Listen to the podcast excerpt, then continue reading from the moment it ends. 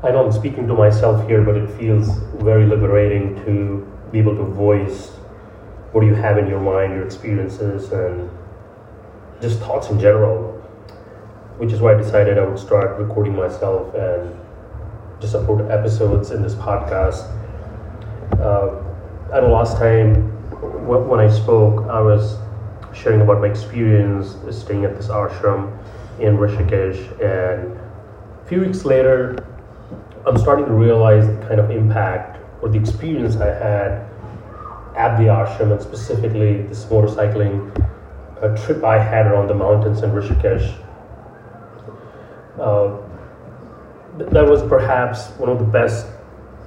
uh, experiences or the moments I've had on this travel or this um, ambiguous, uncertain itinerary that I've been on since February of this year, since I quit my job, trying to find a passion uh, for my purpose in life and trying to question everything that I've been doing, whether it's work, which is what I was mostly uh, unhappy with. But this motor, motorcycling trip in Rishikesh might have had an impact on me where it, it, it helped me think about things differently. We motorcycled for an entire day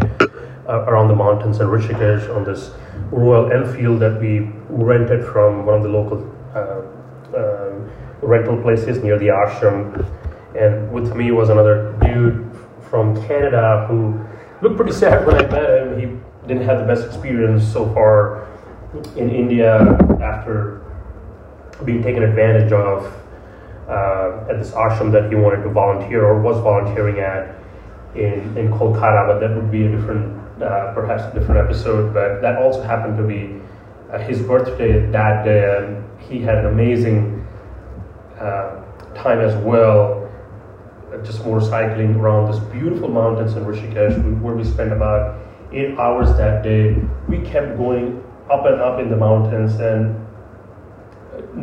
no matter how high you went up in the mountains, if you look down thousands of feet below, you would still see Ganges just flowing in a supersonic speed. And as we kept going up, we were amongst the clouds, and there was a point in time where we could barely see five feet ahead of us while we were riding on the motorcycle, and we were just relying the universe at that point that there was a paved road that the motorcycle was driving on and not the, the valley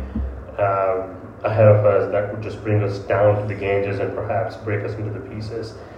It, it was just the most amazing experience that I had ever had in India um, in last 36 years that I've been around, although I left India about 15 years ago to go to the States, to go to school. But this was the first time I really appreciated India for what it is and just being up in the mountains, just seeing the greenery and the people that we met randomly along the way uh, was just amazing and, and a transcendental, calming. It somehow helped me answer the questions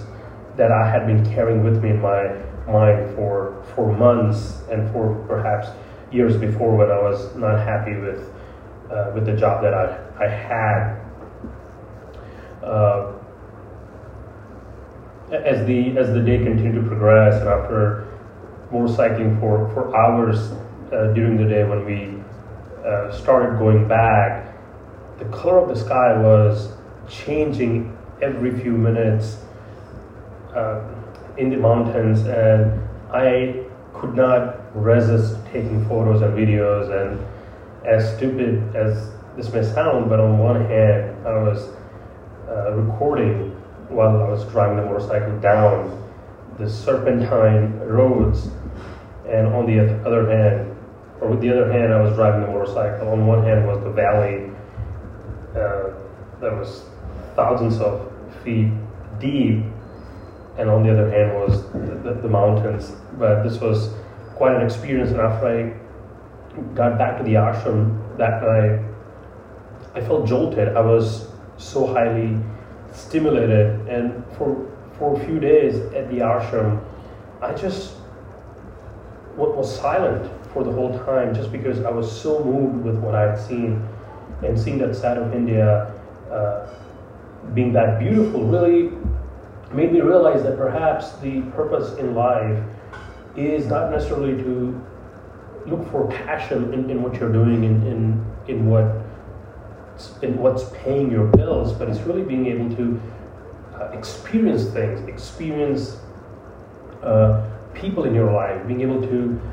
uh, talk to other people, being able to travel, being able to broaden your horizon. And I, I felt after taking that trip, it helped me get an answer to this burning question within me about what is it that I should do and why should I even work? And that really helped me see things differently. That trip, that the purpose of work is not necessarily to to, to find passion in what you do in front of in front of your computer on your desk, but it's really about just paying bills. It's an instrument. Uh, it's it's it's a vehicle through which you travel. Uh, it's not the destination. It's it's just a means to an end,